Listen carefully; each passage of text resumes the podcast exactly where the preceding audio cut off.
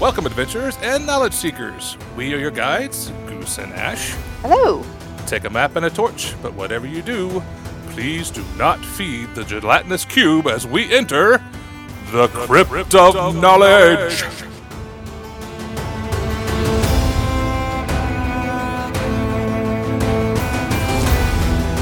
Welcome back, everyone, to another episode of the Crypt of Knowledge. I am your host, Goose, and as of lately, we have our co-host back with us, Blake. How you doing, buddy? I'm doing very well. How are you, Goose? I'm doing really well.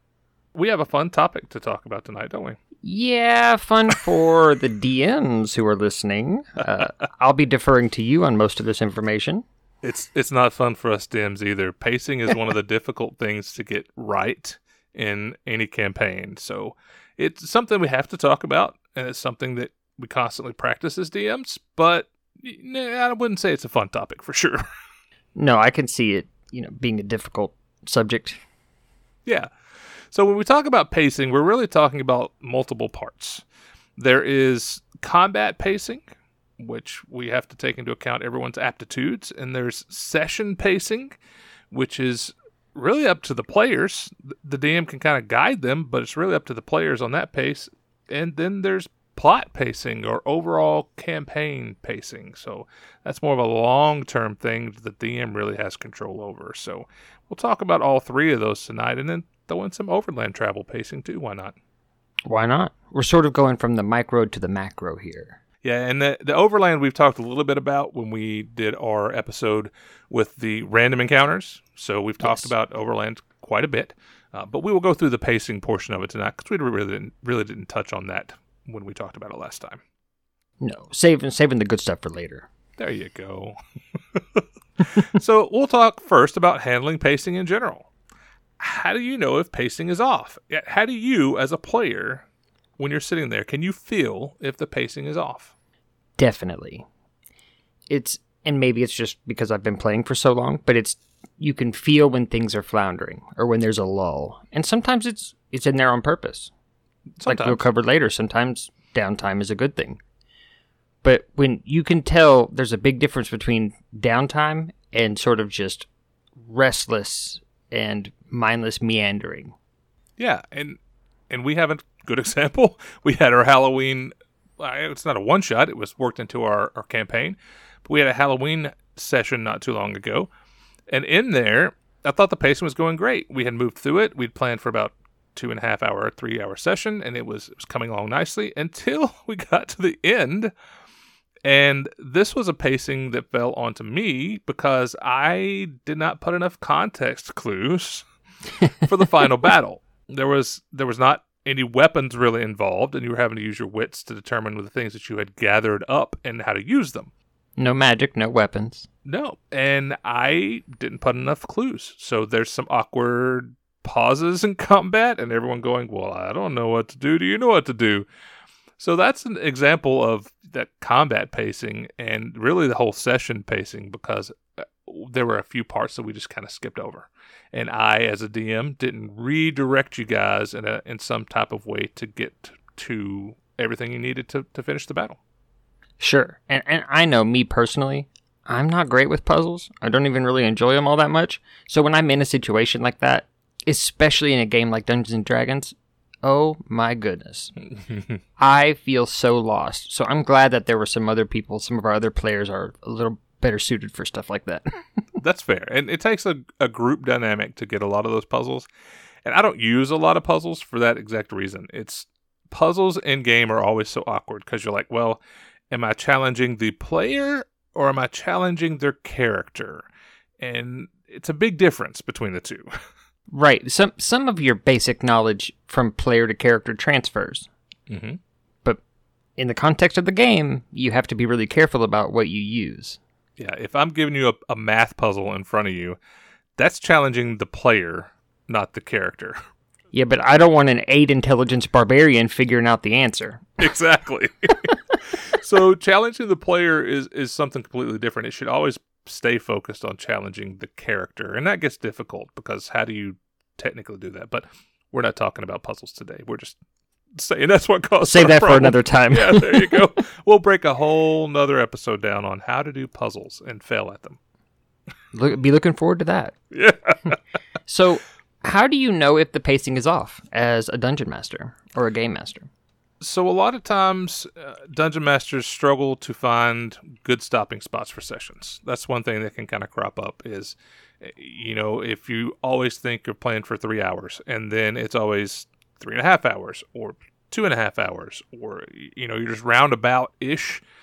Your DM may be struggling for the pacing. It may not always be completely on the DM. Sometimes, as we get into it, we'll talk about the players have some control over the pacing. But you can tell the pacing is off when you're not ending close to the time. Now, sometimes you get, you know, really engrossed in a situation and everyone forgets what time it is. It happens. But that's one of the situations where you can kind of tell where pacing is off. If you're not ending on time most of the time, you can find you're going through what you had planned for a session too fast. Uh, so I try to plan a couple of sessions in advance, but you just never know where the players will go, so it's not always possible. But I rarely find myself in a situation where I don't have enough in front of you. There are ways you can, you know, stretch things out. There are ways you can challenge the players to RP more. So in 3 or 4 hour sessions, it's fairly easy to make your pace fit. But when you're having long sessions, 8 hours, 10 hours of a session, that gets difficult. Uh, there are times where you might not have enough prepared and you have gone through it. So this is where you have to be able to improvise. But not finding enough content in each session is another good way to know the pacing is off. I think that would that's probably the big one because in preparing for a session like that, you don't know how much you know, I, you're one of the most well prepared DMs that I've ever played with. We can do anything as players, and there's going to be something there for us to find, something for us to do, somebody to talk to. And I've run some games, so I, I know how difficult that can be. And I've got a buddy of mine right now who is running uh, for his first time a module, and we play for seven or eight hours. And it's one thing that he's, I'm not going to say he's struggling with it because he's not. He's doing a fantastic job. But it's definitely one of those things I've, I've had conversations with him about it. How, you know, be prepared for this and this, but know that it can quickly go off the rails. Yeah, and he's got at least a safety net of having the module. And I know we, you and I have talked. He's adding a lot into it and a lot homebrew stuff to to make all the characters feel more involved. But at least he has the safety net of the module there. So if he has run out of everything he's homebrewed for it, he still has what's left in the module to fall onto and, and move forward. But it does take a lot of improv from a DM when you're running longer sessions because you'll just never be able to fully flesh out a world to have enough stuff to go to in response to what your characters choose to do. If you railroad them, sure, you can do it. But, you know, railroading's not very fun for even the DM. No, sometimes it's necessary because sometimes our players just get kooky like that. but I, I know it's one- it's one of those things. There's a stigma about railroading in the fandom. Yeah, absolutely. You know, every game has rails. It has to. Has to. It just depends on how strictly you stay on those rails. Will you take a few jumps off the track and go somewhere you didn't plan, or, or what will happen? And sometimes the players just graciously follow that track straight for you. Not often, but it happens. yeah, it happens. It happens. Enough to get credit for it. yeah. And, and then you get in those wonderful situations where you're in some kind of dungeon delve, and then there's not much but straightforward path. So, you know, th- those are the times where us as DMs can take our reprieve and go, okay, I know exactly what we're doing for the next session or two. just breathe for a minute. yeah. Another way that you can know your pacing is off, you find your players aren't keeping up or aren't interested. And that's the biggest one for a DM. And it's hard because us as DMs, a lot of times get that Im- imposter syndrome. And, and we think, mm, are we really good DMs? We're not really that good. Look at the people like Matt Mercer and all those other people who are so good. We're not good. So sometimes you can think too much into it and you think your players aren't interested, but they they might be just concentrating or something else that's, that's got a weird look on their face. So, you know, I always check in with you guys every few sessions or so about how you think things are going. What could we do to improve? Especially in the campaign we're running now, which is political intrigue, which I have never done before. So, you know, checking in with your players if you feel like you're you're losing them or if they're not paying attention or just not keeping up. Political intrigue has a lot of names of people. And so there are a lot of things to keep up with. As so and so talked to so and so, and so and so said this about so and so. So we've come up with a, a good system where we're, you know, trying to keep all those names in one place so you can reference them when you need be. Yeah, I think that that helps a lot. We sort of have this unspoken little black book all of our characters keep on them. yeah, it, it helps because it can get confusing when there's how many districts? Ten districts, and you, have got somebody Yeah. running each district, and there's all the shop owners in every district, and Three different political parties. yeah, it it's a lot. So it's becoming convoluted very quickly. So, but just you know, keep a check with your players. It it's not something you have to constantly do. Don't ask them after every session. You should get a pretty good feel on a if your players keep coming back to play, and, and b they'll they'll tell you, man, that was good. Can't wait for next week or whatever it is. They'll give you some feedback, but checking in every now and then is good too. I was going to ask, what is sort of a metric that you can use to sort of, if you get the feeling that your players might not be? I guess it, it feels sort of obvious, but you as a DM, how do you how do you gauge that? so it, it's it's difficult. I don't know that there is one single thing that you could you could do. If you if you're looking at the players and constantly having to remind them of something, say the quest that they're supposed to be on or the people that they have met, if you're constantly having to remind them, a make sure they're taking notes because some people just don't take notes. Take notes, people. Yes, important and it's easy. But the other one is at that point you might have the conversation with them and say, "Okay, have I thrown too much at you? Do you know as a player, not as a character, do you know where the main story is supposed to be heading?" Or do we need to slow down and have some NPCs come and talk to you and say, "Hey, here's what that other guy meant to tell you more succinctly and couldn't." so, you know, NPCs are great for things like that. No, I think that's a great tool. If if they're not quite on track, just send send a random NPC. This is Greg, and he's going to fill you in on what you should be doing. yeah but it's it's trial and error that's that's all you can do as a dm everything is trial and error becomes more difficult as you start adding in more options for the players. So you know we talk about not going on rails. You also don't have to give them 15 side quests. You know two or three or maybe one for each character to have their own personal side quests but don't i've done it before so i, I take this as, as what it is. Don't put a quest board in the middle of your town that constantly every day gets refreshed with new quests for people to do. You know, they may be mundane and stupid things like go find my chicken, but still, don't give them those options. Just give them one or two and keep them on the main track as best you can. Yeah, there have been a, a couple times. It was in the previous campaign where there would be a moment where I think maybe it was after a session we had, we had been talking about this, the previous session, and you'd say something like, "Yeah, there were about like eight things that y'all could have been doing, like people to talk to, things to go." I'm like, "Oh man." yeah, there were a lot of options in that last one. It it was kind of, uh, y- you know, it was a, a city builder basically. So it, there were a lot of options. You can always spend time in your city. You could explore the country you were trying to build in, and all those things. And the political part of that one too, which wasn't huge, but that was part of that. So yeah, there were there was a lot going on there, and that was kind of by design. You know, you guys had to choose.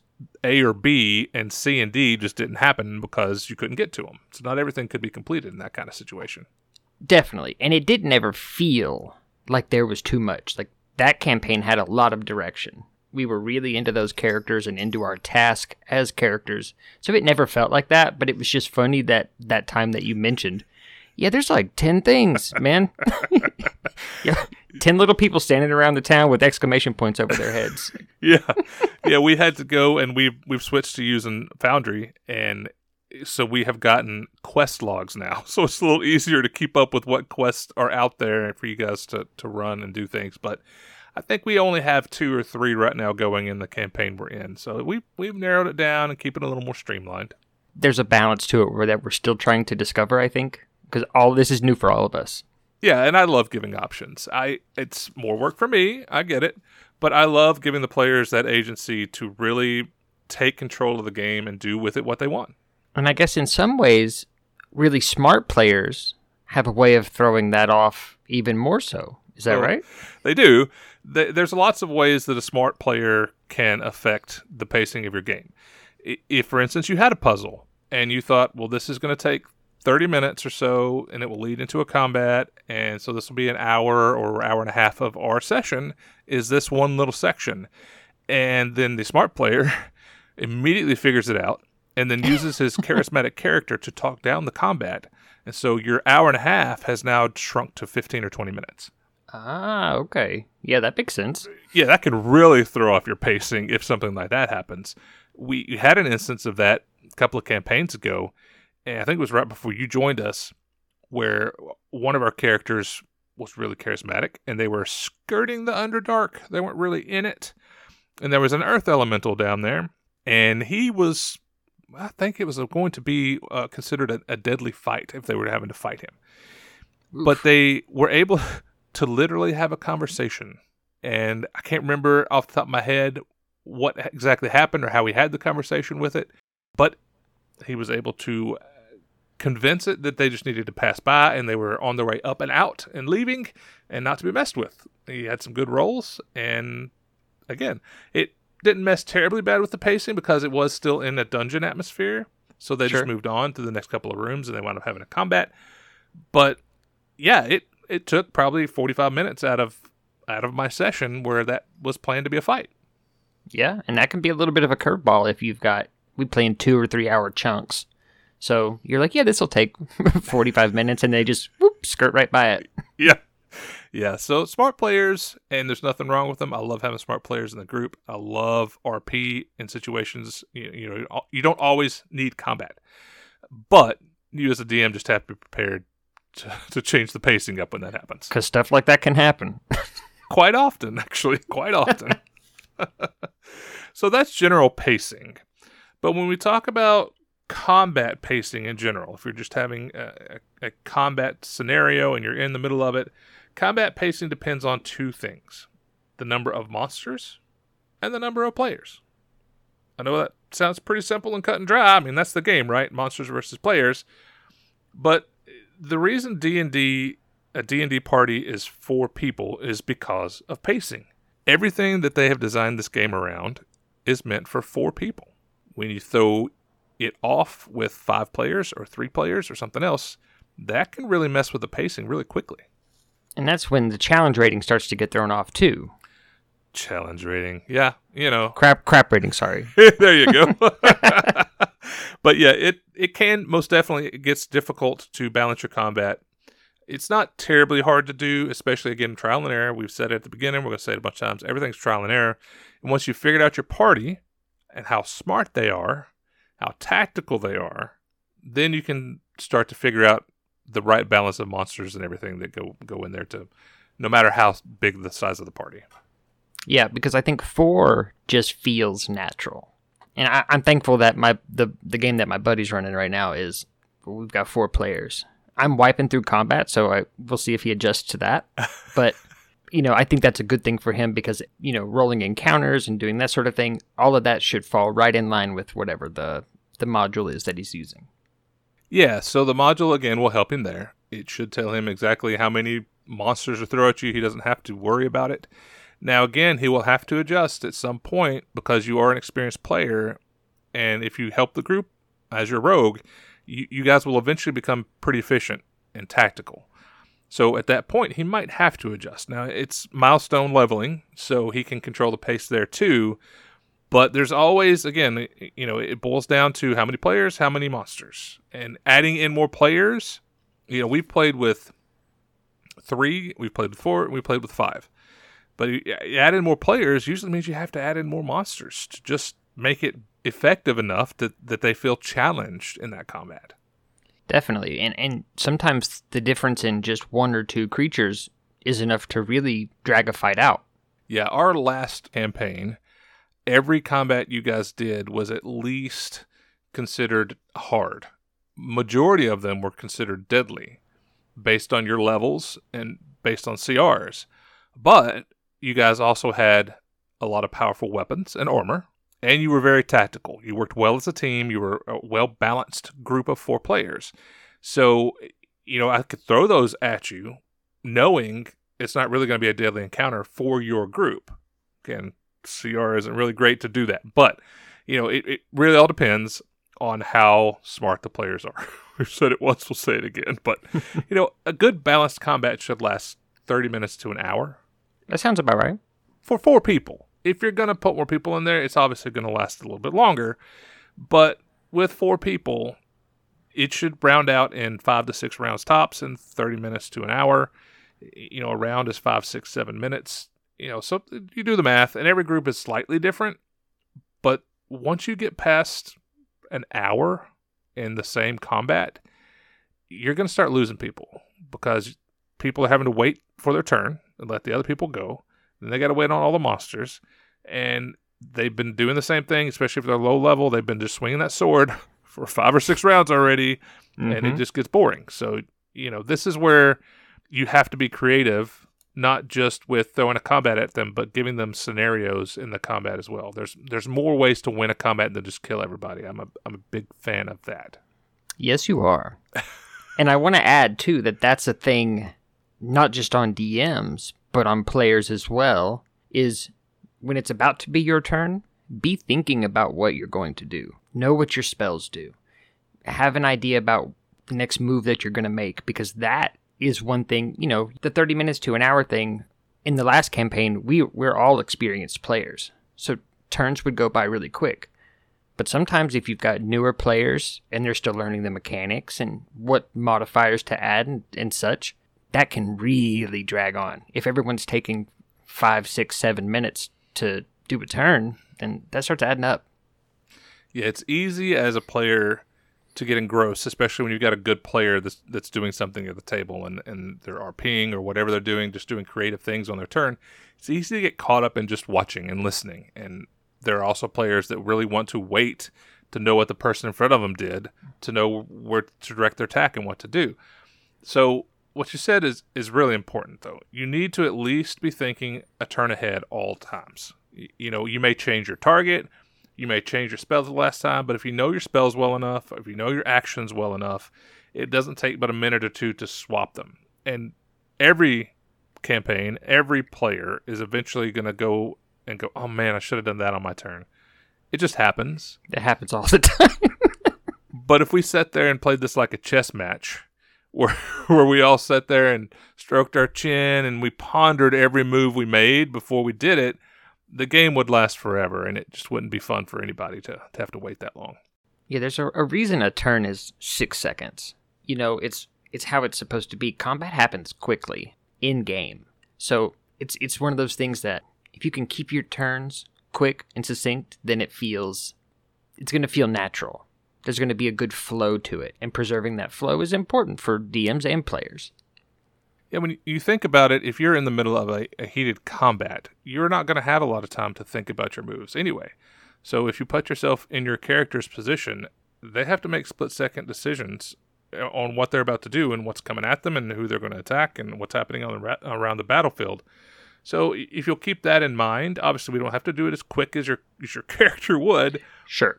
but having something in your mind and prepared, it just helps keep that pacing moving right along. Now, I said playing chess. That brings up a good idea.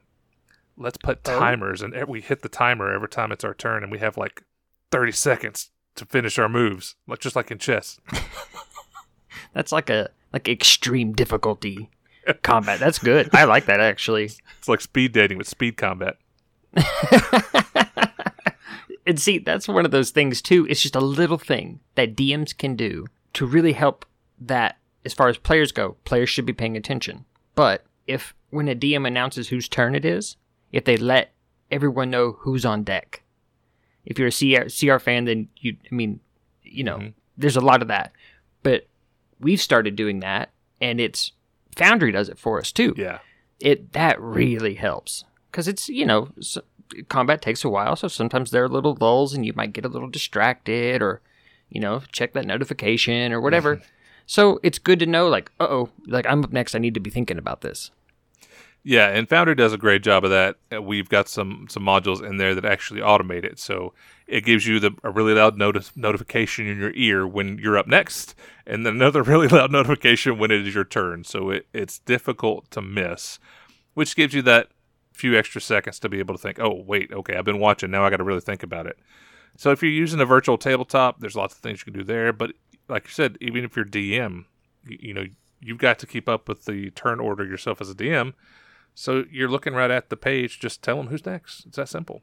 Yeah, I, I think that helps a lot. It's something that, you know, none of us are perfect. Sometimes I get distracted, and then that, that helps me a ton. It's just a little thing, little thing people can do.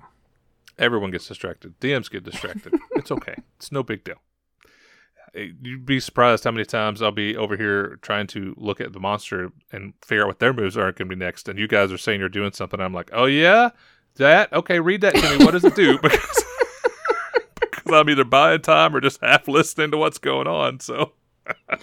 That's a beautiful little insight into your into your mind right there. Isn't it? oh, fun times. But keeping combat pacing moving is important, more so for the players because they're going to lose interest the longer it runs. And then for the DM, it's important to keep your pacing as best you can because you've probably planned that part out. And if they run through it in two seconds flat, then you're just going to wind up having to improvise way more than you need to. And then that can sort of branches into session pacing, you know, the next step up from there. And that can be a little more difficult. If you're running through combat and you know you have a certain amount of time, then you're sort of left, you know, grasping for straws. Yeah, this is where knowing your players comes in handy. Again, we started with trial and error. This is trial and error as well. It will take you a few sessions to get it figured out because there will be some players that really want to take their time and some players that really want to RP after every little thing. So you finish combat, the group's got to RP about it. What did we learn from it? What are we doing next? What did we find? And and they're going to search every little corner. So after a few sessions, you should be able to get a really good feel of how much time your character or your players are going to spend doing other things outside of than what you've got planned. I am very blessed to have you guys as a group because RP is easy with you guys. Oh shucks. I give you one little nugget and you guys can run with it. And that helps a lot. It also makes it a little difficult on my pacing. While I know you guys are going to RP a lot. And there's times that I can just sit back and say nothing and let chaos begin because you guys sometimes make it better quest lines than I did. It's difficult because, you know, again, this is where when I have a session or two ahead planned, I may wind up being three or four sessions ahead by the end of it because you guys have extended the session pacing more than I anticipated, which is where I usually end up.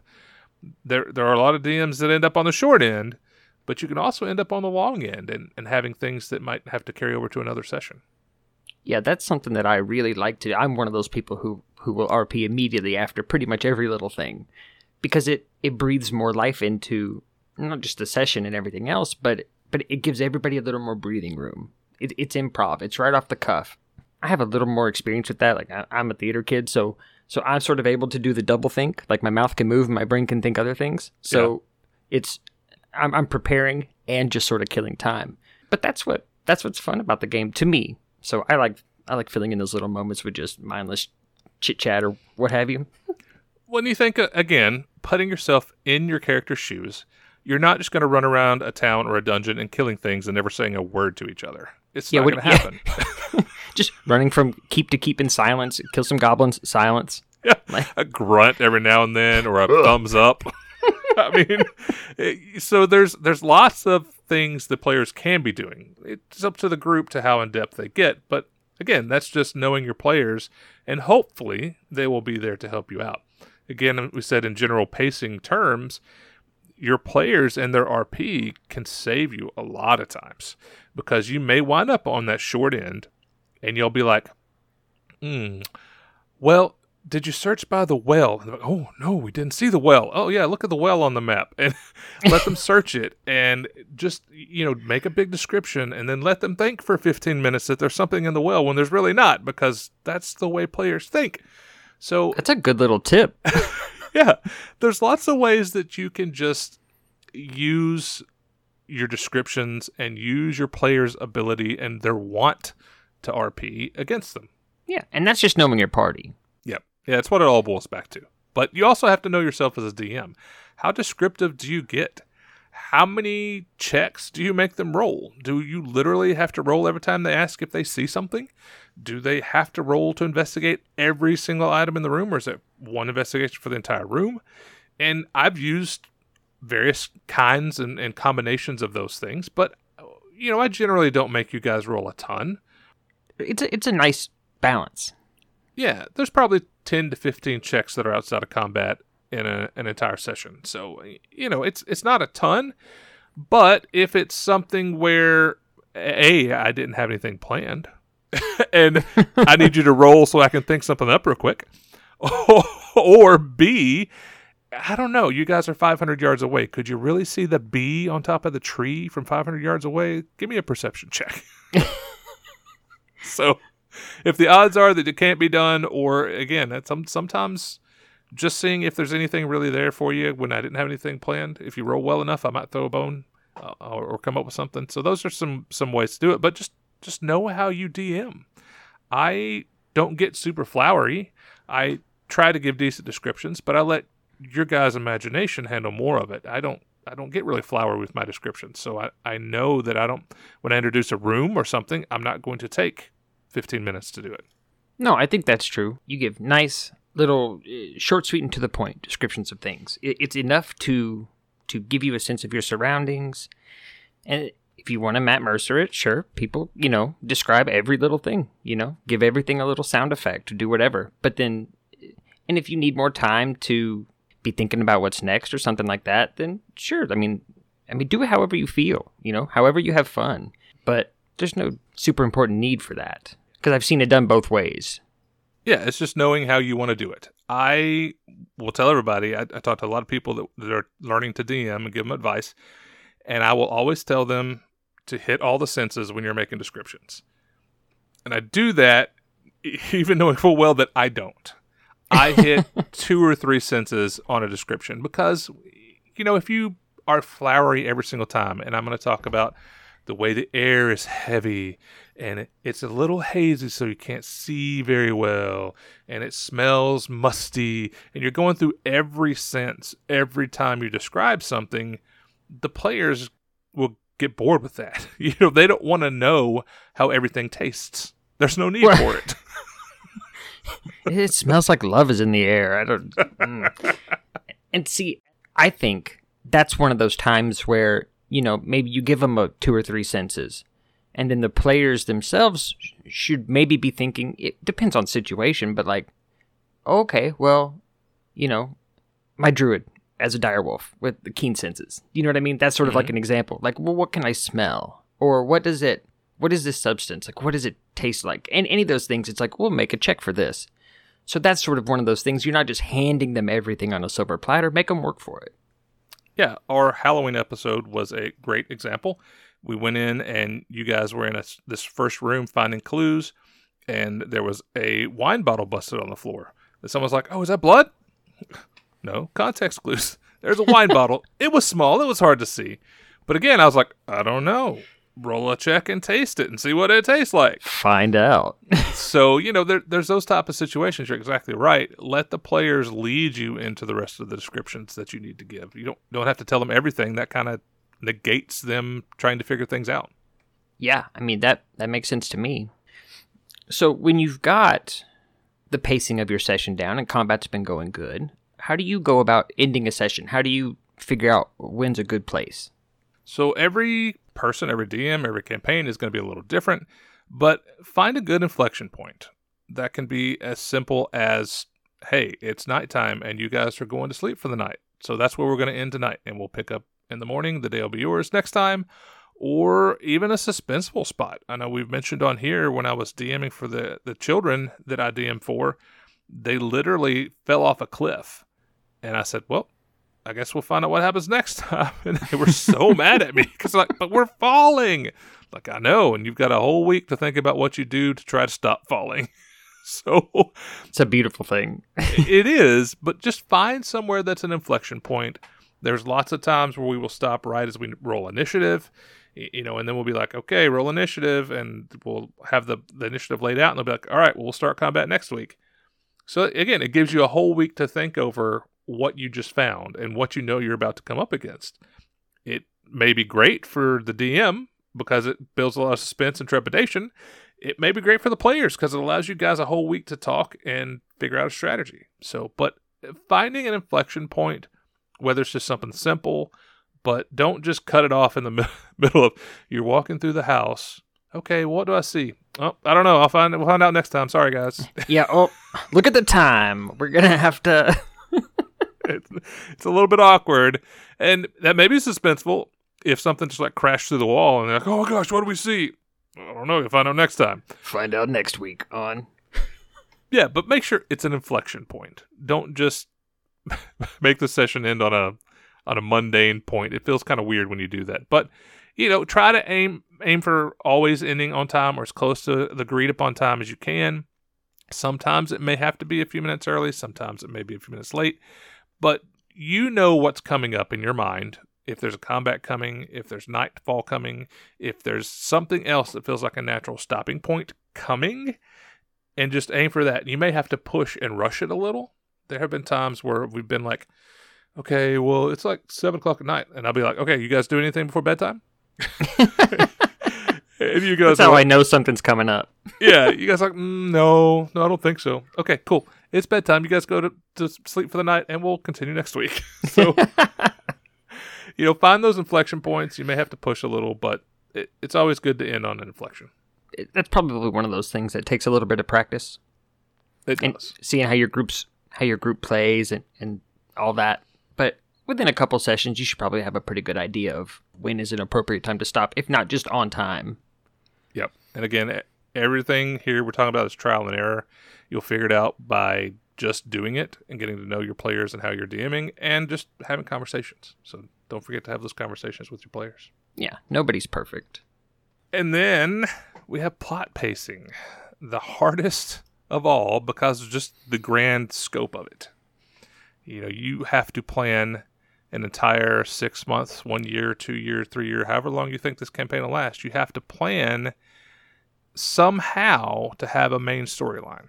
Now, that may evolve and change, but you have to know some form or fashion who the bad guy is when it starts, right? Yeah, I mean, you've got to have the say schematic, the blueprint. You got to have the blueprint sort of laid out in in your mind of where they're going to start and where would you like them to at least end up. But but there's a there's a balance there to be found where once they sort of start to get into the campaign, when they're hitting those plot hooks, that you don't want to re- like reveal things too soon. Is that right? Yeah, you want to make sure that they are gaining enough information to keep them interested. They are finding out what's going on in the first couple of sessions. You know, they, they really need to understand the main plot hook in this first sessions. But, you know, you don't want to give them so much information so quickly that it confuses them. And the perfect point was this political campaign. There was so much stuff that I wanted to throw at you but I started simple before the campaign started and just gave you a list of the 10 different districts and who ran them. And, you know, that's just 10 names that you had to know. And then one or two of you had contacts that you used as part of your background, and you had those names. So it was a small list. And in the first session, I think you gained maybe two more people that you met as NPCs.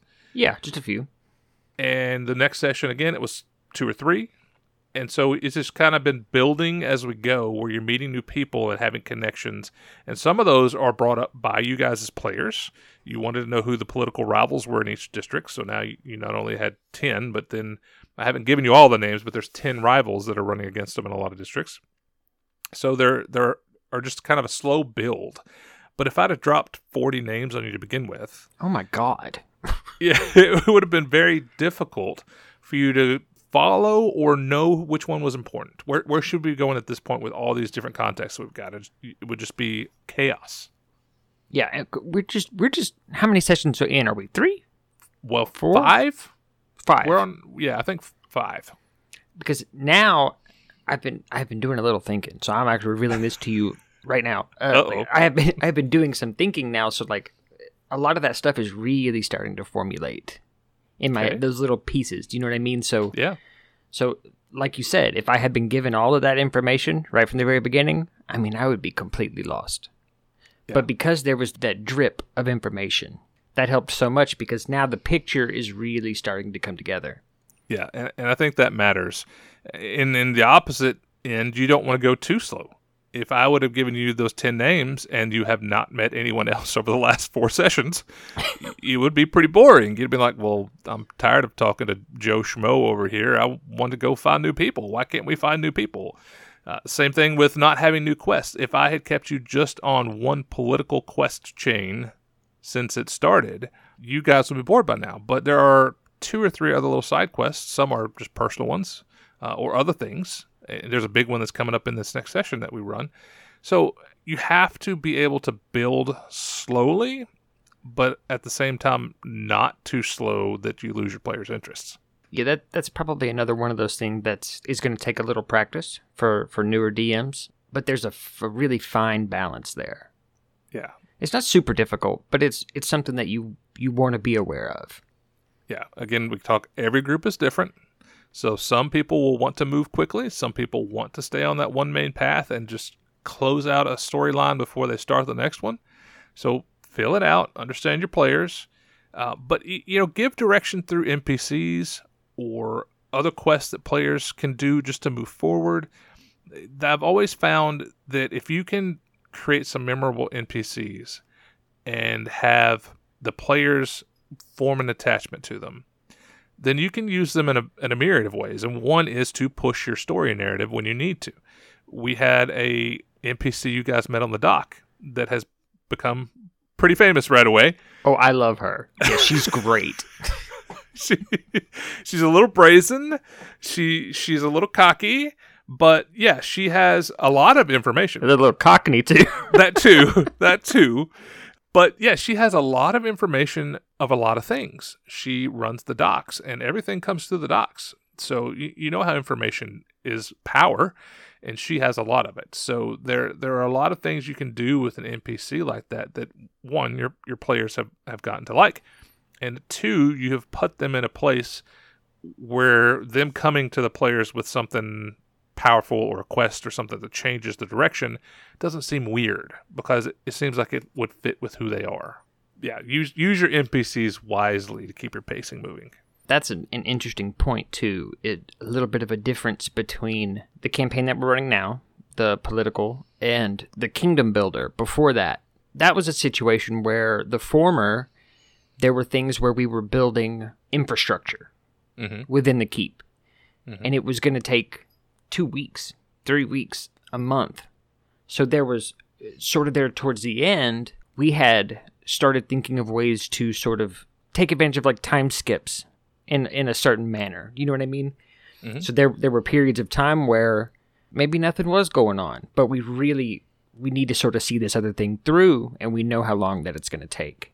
And so we were we were sort of jumping ahead every now and then like, "Oh yeah, we could probably kill 3 days crafting armor, or the wizard needs to write something down in his spell book, and it's going to take him however long.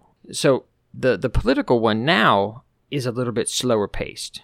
That one there was there was a lot going on, and you were always trying to get to the next thing. Whereas the political one, it's a it's much slower. It, it feels like every day goes by, and you're sort of taking each step through each day because your characters live here. Yeah, you're right. the The kingdom builder had so many layers in it where you're right you could start this process here and then you could go do this process here still have time to make it back to this process here and then make it back to your fort before the first process ended. So it was still about timing and pacing. You guys had to figure out how to get it all done in a timely manner but you had the ability to do it and like you said even downtime in between. There were six days you guys killed where you just rode out to the coast for uh, in preparation for the date. Yeah, you, you had to ride out to the coast so you could bamp there with your spells, but you had to see the place first. So yeah, there there were lots of things you guys were able to do, knowing the grander time scale and the fact that this was a long, overarching, meant to take months and months in game time to do. Where now you're right, you live here. This is your city. This is your daily life. You're not setting out to travel across the country and doing montages. You're literally here. So it's not one of those things where you can be like, well, we're all going to go sit around for three days in the bar and talk, do nothing. Exactly. Stuff is happening. Yeah, the campaign would pass you by. The political things happening in the background would still be happening whether you chose to do them or not. So, you know, it's one of those things where, again, you have to understand if there are multiple quest lines, there are ebbs and flows. You can't always be on one thing. You can't always be political. You can't always be combat oriented. You can't always be RP. You have to be able to have the campaign ebb and flow so that you have breaks in between. You know, if you were playing a strictly horror campaign, you still have to mix in comedy every now and then or some kind of levity that you're not always in horror. Same thing in political. If you're mixing political, you still have to bring it out of that super serious time and, and, and place and change it somehow, form or fashion every now and then. You just have to mix it up. It can't always be House of Cards. Sometimes it has to be, you know, a little more. Veep. There you go. Thank you. I was think I was trying to think of something. no, that, that's it. Perfect. That's exactly what I was thinking. Yeah. There you go. Yeah. there's, there's a good balance if you can mix those two things together and, and create a, a good synergy. But it's tough. Pacing is tough when you're you're thinking long term, and it will get adjusted every week. You will you just have to understand not to give too much information too quickly, and the opposite. Don't go too slow. Make sure that you're keeping the players interested with new bits of information a little bit at a time. That's slow drip feed. Yeah, and just like Goose said, talk to your players. Not not not every after every session, but every now and then, just touch base with them, see how they're feeling, look for feedback or or not, or sort of get a sense of how they're feeling about things moving forward. Yeah, there you go. But that about covers the three basic pacings the combat session and plot pacing. They all are separate. They all will come together to form that pacing that you're looking for to keep your campaign moving forward. It's not easy, it's trial and error, but you will get it within the first few sessions and then just kind of keep balancing it as you go through. Yeah, you'll get better and better at it with each each session. It's not difficult, it just takes time. But overland travel pacing, that's kind of different because is an, another bit that happens inside that session, inside that campaign, and it's going to boil down to again, what does it mean for your campaign? Because players can travel for eight hours per day, unless they stretch themselves and take some exhaustion, and they can go between 18 and 30 miles depending on their speed. So you can cover a pretty good bit of land every day. But that doesn't take into account any stops or combat along the way or, or detours, any of that other stuff that you make. But if you're just plodding straight ahead and going toward your target, you can make a pretty good pace in a day. Yeah, some parties are able to to really cover quite a bit of ground. And I know, for example, like when my druid took off for six days, you know, I mean, he covered a great distance. Now he had a fly speed, several different modes of flying actually, but there was a way to. I don't think he got attacked or anything like that. I know No, I made. I know I made checks on. You made a couple of survival checks. Yeah, you made a couple of survival checks to make sure you, you stayed on the right track because you'd never been there before. But again, you were keeping to the road. You weren't really pushing yourself too much. You were taking your time to get there. And, you know, it, it wasn't something that I, I really had you roll to see if you got attacked or anything on. It, you were by yourself, just, you know, one of those things where. And this is kind of the, fly, the fine line. Do you need the travel to mean something in in your sessions in your in your campaign? Or is the destination the whole point of the travel? And that's what you really have to determine when you're looking through it because you know as a druid you had good survival checks. You weren't going to get attacked by much. You were going to find your way. You weren't going to get lost. All those things are going going just fine. But what would have been the point for me to have a combat situation for you by yourself on the way would Oh. it have helped the story at all because your three teammates were sitting back at the fort Yeah, I mean they were already just sitting around waiting for me to get done. Yeah. So it it wasn't something that was integral to the story as far as the travel, but the destination was important because that's where it led to more RP during the date and all the other things. So you have to weigh that before you even begin determining how to pace your travel. Is it important or not? Is that something where because I, when we play in the kingdom builder we were always on the move. So pretty much every time that we were traveling we usually at least go through the days. You know like we, we might montage it a bit but we definitely go through those steps. Do you think that that's important to at least at least getting to where you camp at least doing that part of it? Like you make it through the day just fine. Like and now it's time to camp so do you sort of go through that or can you skip all of that if you need to So again, it boils down to what you're needing it to be in your campaign. In that kingdom builder, because you were coming into the Badlands that used to be a kingdom that now is just overrun with monsters and bad guys. Traveling is part of the campaign. You are discovering new areas as you go. You are creating new locations because a lot of the stuff we did was random. So I had a list, and when you would you do your survival checks, and depending on how you well you did there, there were two different random encounter things you could roll on. One might involve combat, and the other was just locations and weird things that could happen. So depending on how well you were traveling that day as to which one you got. But that was a major inflection in the campaign was you discovering what the Badlands was and how much it had changed since the 200 years ago when a map had been made of the place. So yeah, that that's why we played out. Usually we had a, a roll in the morning to get through through lunch, and then you had a roll in the afternoon to get you to the camp. And then we did role play during the camp, and sometimes we did night encounters and, and rolled for that. Not not every time. Every now and then. But it was a major inflection in the campaign. Now, in the case where you again where you were traveling to just find the place, there was no point.